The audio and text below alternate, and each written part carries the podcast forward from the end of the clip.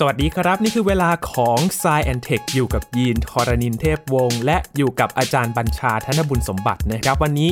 เราจะมาพูดถึงปรากฏการณ์ที่เกิดขึ้นบนชั้นบรรยากาศครับ พูดถึงแม่น้ำบนฟ้า เอ๊ะ แม่น้ำมันจะไหลอยู่บนฟ้าได้เหรอครับ วันนี้จะมาพูดถึงปรากฏการณ์นี้ที่มันส่งผลกระทบต่อสภาพอากาศที่รัฐแคลิฟอร์เนียของสหรัฐอเมริกากับ s ซแอนเทคตอนนี้ครับ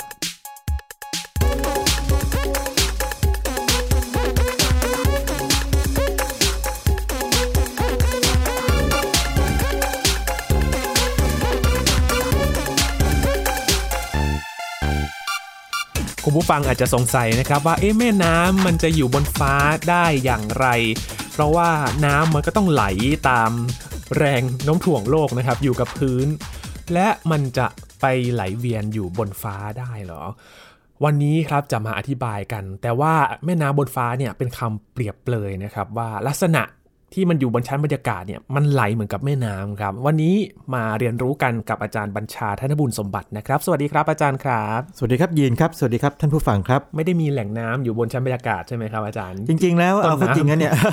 บรรยากาศของเราเนี่ยนะครับถ้าเกิดว่ามองในแง่ขององค์ประกอบนะประกอบด้วยแก๊สต่างๆเนี่ยไนโตรเจนเยอะสุดออกซิเจนก็มี แต่แน่นอนว่ามีไอน้ำอยู่แน่ๆเลยอืมนะฮะโดยเฉพาะบรรยากาศชั้นล่างสุดนะครับโทรโพสเฟียร์ นะครับซึ่งมีปริมาณไอน้ำเนี่ยสูงพอสมควรครับนะครับเราถึงมีเมฆไงอืมเราถึงมีปรากฏการณ์เมฆปรากฏการณ์ฝนต่างๆนะครับนะอันนี้ถ้าเกิดสนใจก็ทบทวนพอดแคสต์ของเรานะครับในตอนเรื่องชั้นบรรยากาศก็ได้101นะฮะนะครับนะแต่วันนี้จะมาโฟกัสที่ปรากฏการณ์ซึ่งเราพูดกันไม่ค่อยบ่อยมาก แต่ว่าเป็นข่าวเป็นระยะนะครับนะครับแล้วก็หลังๆเนี่ยดูเหมือนกับว่าจะมีข่าวมากขึ้น แล้วก็นักวิทยาศาสตร์ก็ให้ความสนใจมากขึ้นกว่าเดิมด้วยนะครับมาดูว่าทำไมกันนะครับเขาเรียกว่า river in the sky ครับอาจารย์ทำไมถึงมองว่าปรากฏการณ์นี้มันเป็นแม่น้ำบนชั้นบรรยากาศล่ะครับ ครับ อย่างนี้นะครับ เรื่องนี้มีสาเหตุมาจากข่าวก่อนนะครับนะเมื่อประมาณสักปลายปีที่ผ่านมานะครับ คือประมาณสักวันที่ 20ธันวาคมนะครับครับปี 2022 เนี่ย แล้วก็เรื่อยมาจนถึงประมาณกลางเดือนมกราคมเลย คือประมาณสัก 3 สัปดาห์กว่าๆนี่นะครับนะที่รัฐแคลิฟอร์เนียเนี่ยเกิดปรากฏการณ์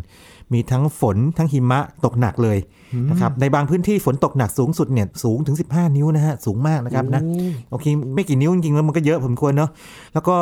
ที่สูงนะครับที่ตกหนักสุดเลยเป็นหิมะเนี่ยนะครับ20 ฟุต 20 ฟุตนะครับนะหนักๆเลยนะครับ แล้วก็ในขณะเดียวกันก็มีพายุด้วยเกิดน้ำท่วมด้วย ทีนี้มันไม่ใช่รอบเดียวนะครับ มันมาหลายรอบเลยครับจำจำตัวเลขไม่ผิดเนี่ยประมาณสัก8รอบได้นะฮะเออ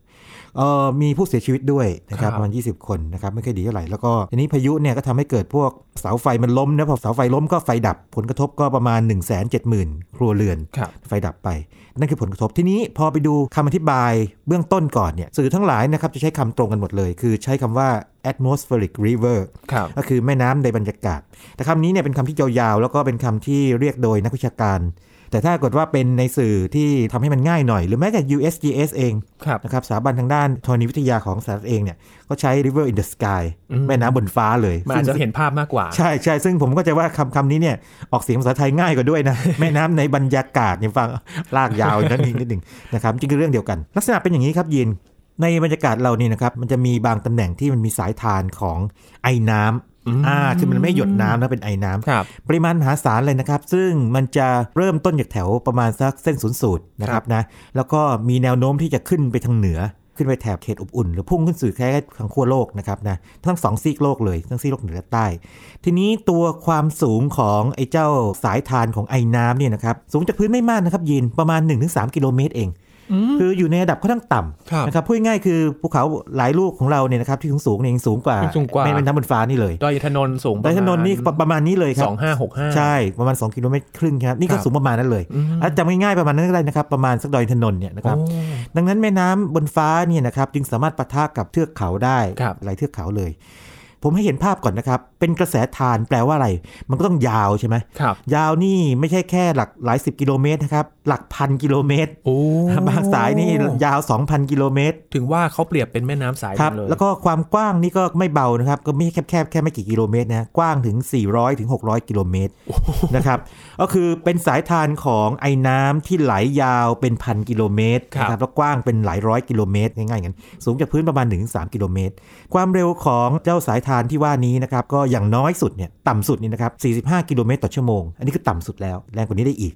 ทีนี้เนื่องจากว่ามันเป็นสายทานที่ไหลเร็วครับท่านที่ติดตามพอดแคสต์ของไทย PBS เนี่ยคงจะจำได้ว่าเอ๊ะเราพูดถึงกระแสลมกรดครับใช่เลยครับ นี่คือกระแสลมกรดแบบหนึ่งอ๋อแต่เป็นกระแสลมกรดแบบเขาเรียกว่าระดับต่ำ low level jet อ่าคือที่ผ่านมาเนี่ยเราพูดถึงกระแสลมกรดระดับสูงนะครับ ประมาณสัก 9-12 กิโลเมตร เช่นกระแสลมกรดขั้วโลกนะครับนะครับเอ่อหรือว่า subtropical jet เนี่ยประมาณ 10-16 กิโลเมตร อันนั้นอยู่ระดับสูงเลย สูงประมาณไหนก็ถ้าจะเอาง่ายๆ คือประมาณสักเครื่องบินบินอืมสูงกว่าอะไรแบบนั้นนะฮะ แต่อันนี้สูงระดับไหนสูงระดับดอยถนนอะอ่าจำไว้แล้วกันนะไม่ครัไปบถึงขั้นนั้น เพราะฉะนั้นเขาเรียกว่า low level jet กระแสลมกรดระดับต่ำนะครับ ปริมาณไอ้น้ำที่กระแสทานที่ว่านี้นะฮะแม่น้ำบนฟ้าเนี่ยพามาเนี่ยโอ้โหไม่เบาทุกยิน ประมาณกันว่าอย่างนี้นะครับ สมมติว่าเรามีพื้นที่หน้าตัดหนึ่งนะครับหนึ่งวินาทีเนี่ย มันไหลผ่าน 50 ล้านลิตรโอ้อย่างในกรณีที่เป็นข่าวที่บอกว่าปลายปี 2022 ถึงต่อประมาณสักกลางเดือนมกราคมนะครับ2-3เนี่ยนะครับ ประมาณกันว่า โอ้โห ถ้าคิดเป็นลูกบาศก์เมตรนะครับ1 2 0 0 0 0 ล้านลูกบาศก์เมตรโอ้ตัวเลขนี้ยินว่ามันน้อยกว่าหรือมากกว่าแม่น้ำธรรมดาบนพื้นโลกคือดูจากลักษณะความกว้างและความยาวยินน่าว่าน่าจะเยอะกว่ามากกว่าครับครับมากกว่า ดังนั้นเนี่ยนะครับจึงมีคำเปรียบเปรยว่าถ้า เราเอาปริมาณน้ำนี่นะครับของสายแม่น้ำบนฟ้านี่นะครับมาเทียบกับปริมาณน้ำของแม่น้ำที่เรียกว่ายิ่งใหญ่สุดในโลกอย่างแอมะซอนนี่นะครับแอมะซอนนี่นะครับนะ ใหญ่กว่าแอมะซอน แล้วก็ฝรั่งเนี่ยนะครับ โดยเฉพาะทางอเมริกาเนี่ยเขาก็ชอบเทียบกับแม่น้ำที่ยิ่งใหญ่ของเขาใช่ไหมมิสซิสซิปปีใช่ไหมครับว่าใหญ่กว่าถึง7ถึง15เท่า ก็คืออืม10 กว่าเท่าประมาณ 10 กว่าเท่าครับนะครับเพราะฉะนั้นในแง่ปริมาณไอ้น้ำนี่เยอะมาก แปลว่าอะไรแปลว่าถ้าปริมาณไอ้น้ำเนี่ยนะครับมันกลั่นตัวเป็นหยดน้ำคือเป็นฝน หรือว่าแม้แต่ว่ามันกลายเป็นหิมะเนี่ยปริมาณก็มหาศาลเลย และนี่คือสาเหตุของการที่มันมีข่าวใหญ่ครับๆ นะครับแล้วก็ครั้งที่ผ่านมานี่ก็คือมีมาหลายระลอกด้วยอืมนะครับครับจะเรียกแบบนี้ได้ไหมครับ อาจารย์ว่าแม่น้ำที่มันอยู่พื้นโลกของเราเนี่ยมันเป็นน้ำที่เป็นสถานะของเหลว แต่ว่าบนชั้นบรรยากาศเนี่ยจะเป็นอีกสถานะหนึ่ง เป็นไอ้น้ำใช่ครับถูกต้องครับยินนะครับนะแต่ว่ามันมีศักยภาพในการที่จะเปลี่ยนมาเป็นน้ำที่เป็นของเหลวก็คือฝน แล้วก็กลายมาเป็นเอ่อผลึกน้ำแข็งก็คือหิมะนะครับครับทีนี้พอมันลงมาเกิดอะไรขึ้นละยิน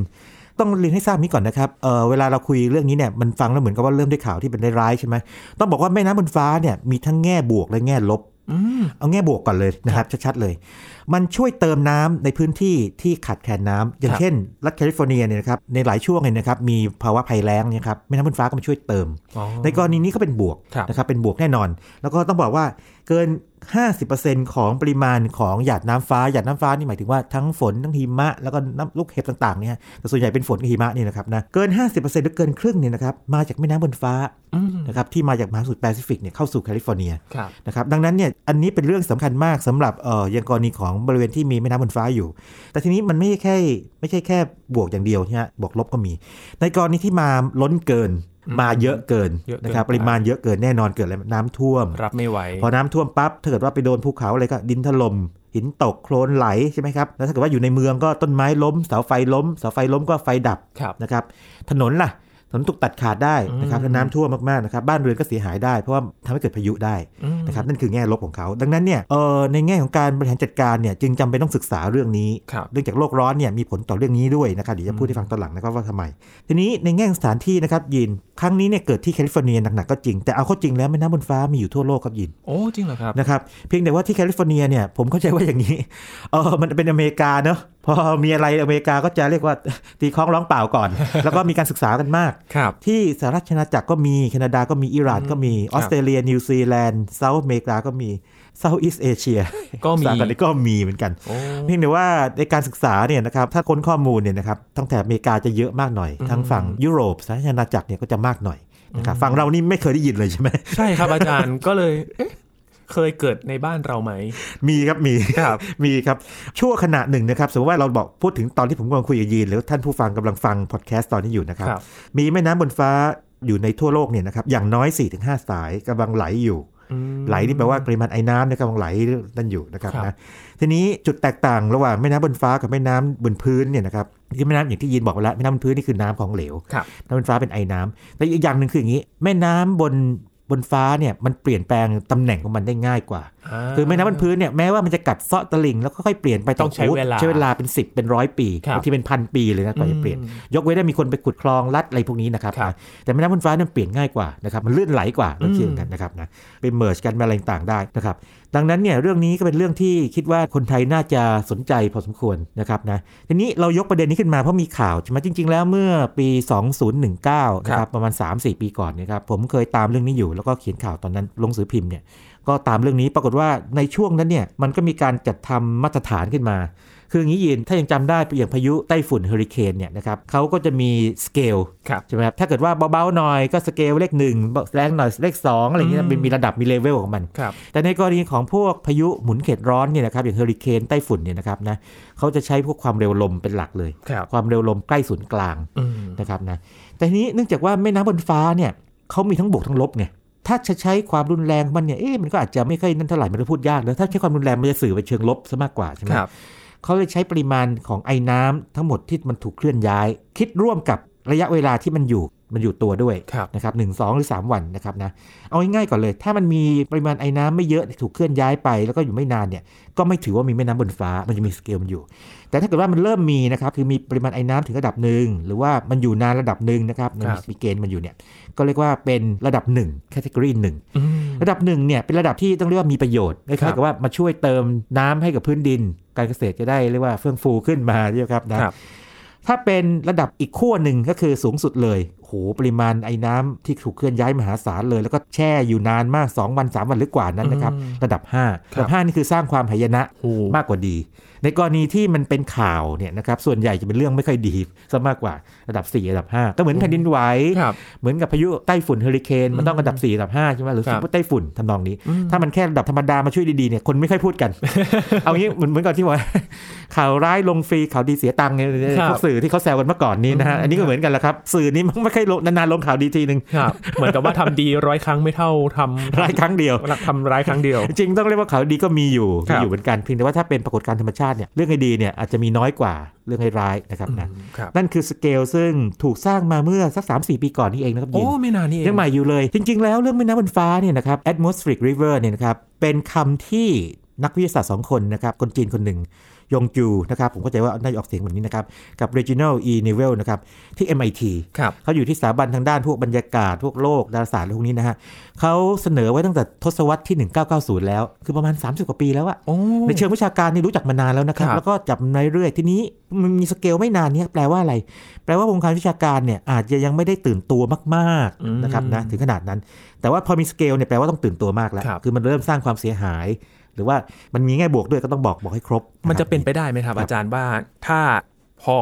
มีสเกลมากขึ้นเนี่ยในหน้าข่าวพยากรณ์อากาศ จะมีการรายงานเรื่องนี้เกิดขึ้น ครับ อันนี้ก็ต้องพูดอย่างนี้นะฮะกรณีแม่น้ำบนฟ้าที่สำคัญสำคัญอย่างเช่นที่มันพาดไปที่แคลิฟอร์เนียเนี่ยนะครับนะเออผมเล่าชื่อให้ฟังเลยกันอย่างกรณีของเออมันถือกำเนิดแถวๆรัฐฮาวายเนอะเกาะครับฮาวายนะครับในมหาแปซิฟิกนะครับนะแล้วก็มันก็เดินทางไปทางทิศตะวันออกเฉียงเหนือขึ้นไปไปจบที่แคลิฟอร์เนียครับพอปะทะภูเขาเนี่ยก็กลายเป็นฝนกลายเป็นหิมะไปเขาเรียกว่า Pineapple Express สายด่วน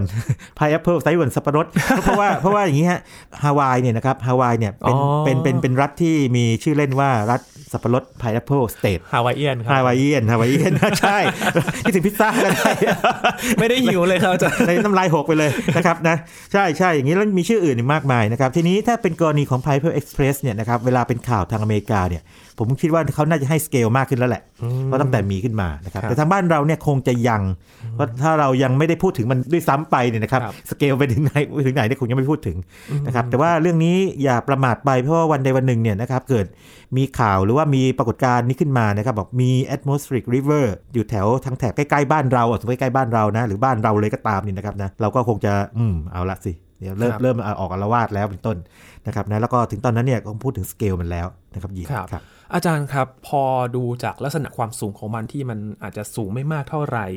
ประมาณดอยอินทนนท์แบบนี้นะครับอาจารย์ แสดงว่าลักษณะภูมิประเทศมันมีผลกับการไหลของแม่น้ำบนอากาศไหมครับ ครับ มีแน่นอนคือถ้าเกิดว่าไม่มีอะไรไปขวางเขาเลยนะครับเขาก็ไหลมาเลย แรงแล้วเร็วด้วยนะคครัรับบอย่างที่บอกคืออย่างต่ำเนี่ย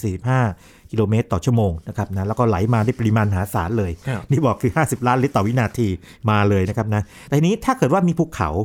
เอากรณีสุดโต่งก่อนสมมติว่าภูเขาไปขวางจังๆเลยครับแบบเต็มๆเลยคือขวางเต็มลำเลยคือขวางตั้งฉากเลยนะครับ โอกาสที่เรียกว่า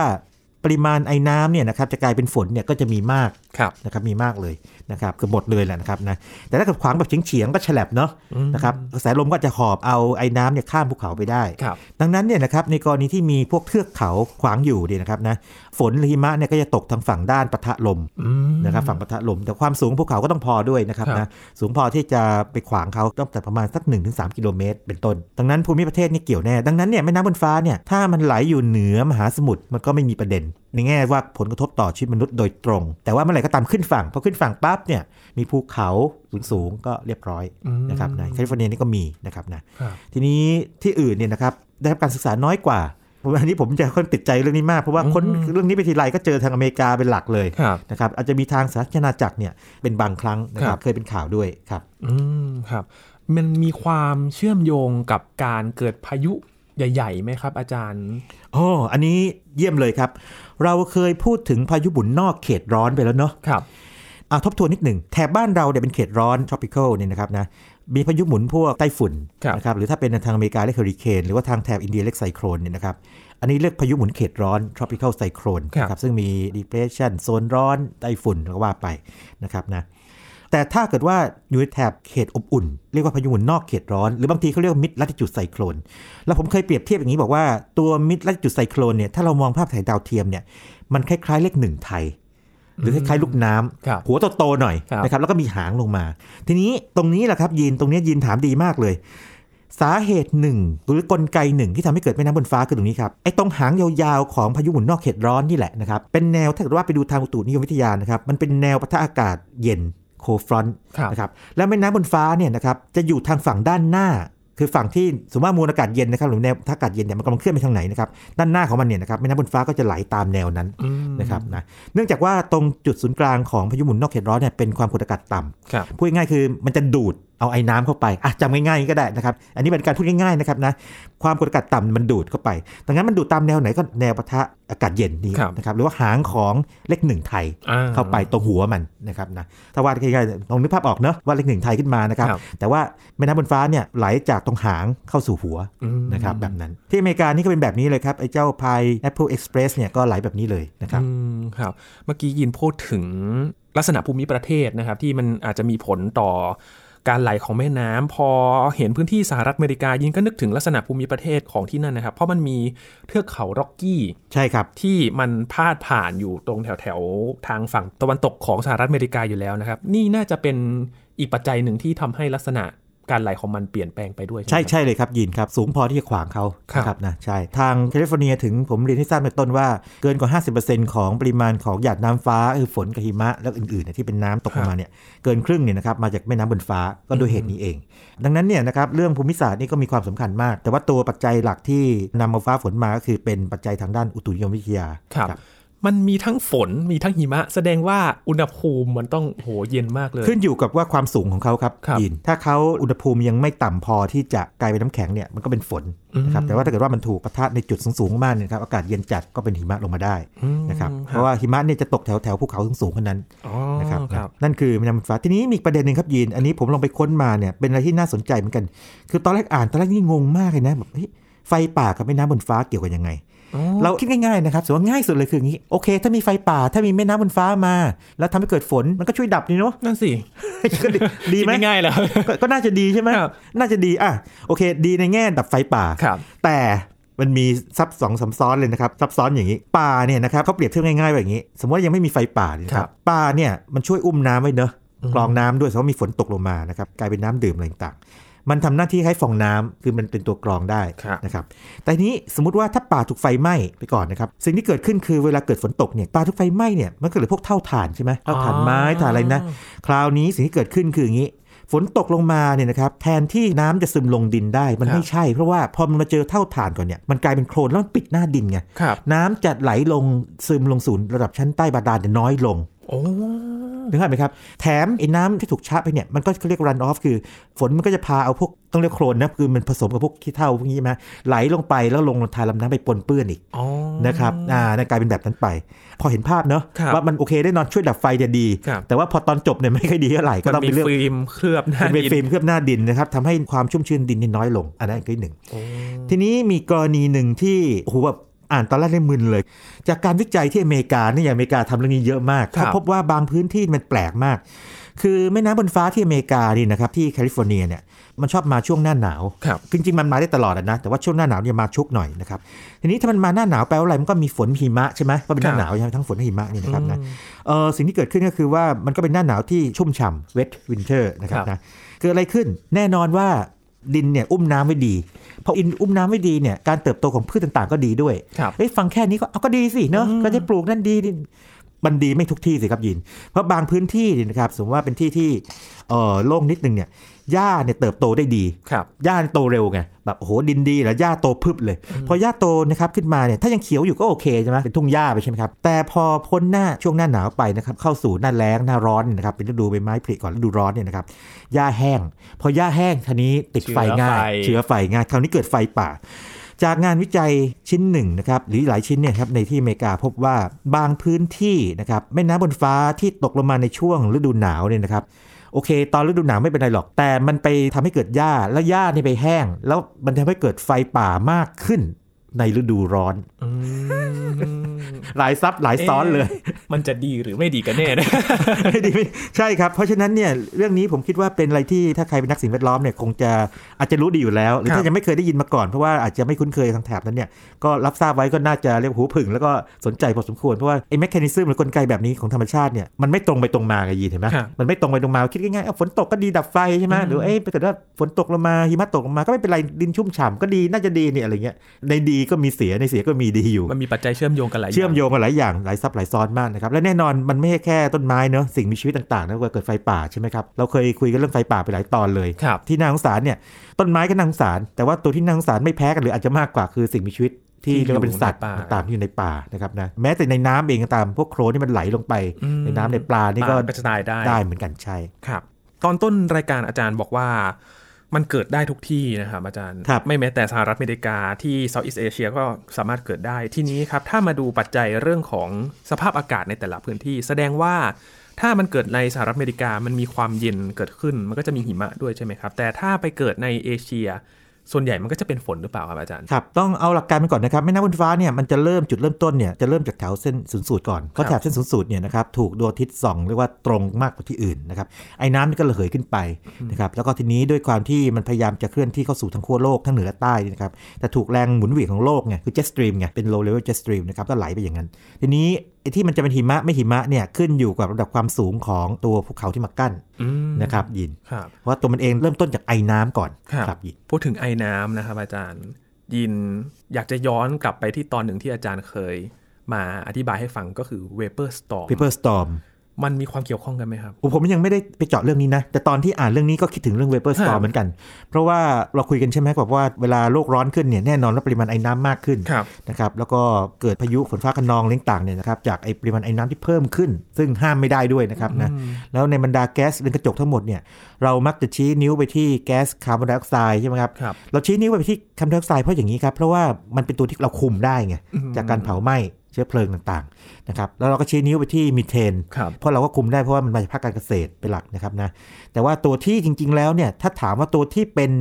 ส่งผลให้เกิดเพราะว่าโลกร้อนสูงสุดเลยเนี่ยถ้าเกิดว่านับตรงๆทางวิชาการนะครับคือไอ้น้ำอืมนะครับนะเพราะฉะนั้นเรื่องนี้เนี่ยนะครับผมเองต้องตอบว่าอย่างนี้ณปัจจุบันนี้ผมยังไม่ได้ไปค้นความเชื่อมโยงระหว่าง vapor storm กับแม่น้ำบนฟ้าครับแต่ว่าทั้งสองอย่างเนี่ยเชื่อมโยงกันด้วยปริมาณไอ้น้ำในอากาศดังนั้นเนี่ยถ้าถามว่ามีความเชื่อมโยงกันไหมผมเชื่อว่าน่าจะมี นะครับนะครับไปเดี๋ยวยังไงขอไปค้นนิดหนึ่งดีไหมครับครับนะเพื่อให้คำตอบแม่นยำขึ้นครับ ยินคิดเล่นๆครับอาจารย์ว่าพอมันมีไอ้น้ำเยอะเอ๊ะแม่น้ำมันจะไหลเชี่ยวไหลแรงหรือเปล่า อ่า อันนี้อย่างนี้นะครับ ให้ข้อมูลสุดท้ายเลยนะครับ โลกร้อนเกี่ยวกับอะไรกับแม่น้ำบนฟ้าครับนะครับ จากงานวิจัยนะครับ มีหลายชิ้นเลยนะครับค่อนข้างตรงกันคืออย่างนี้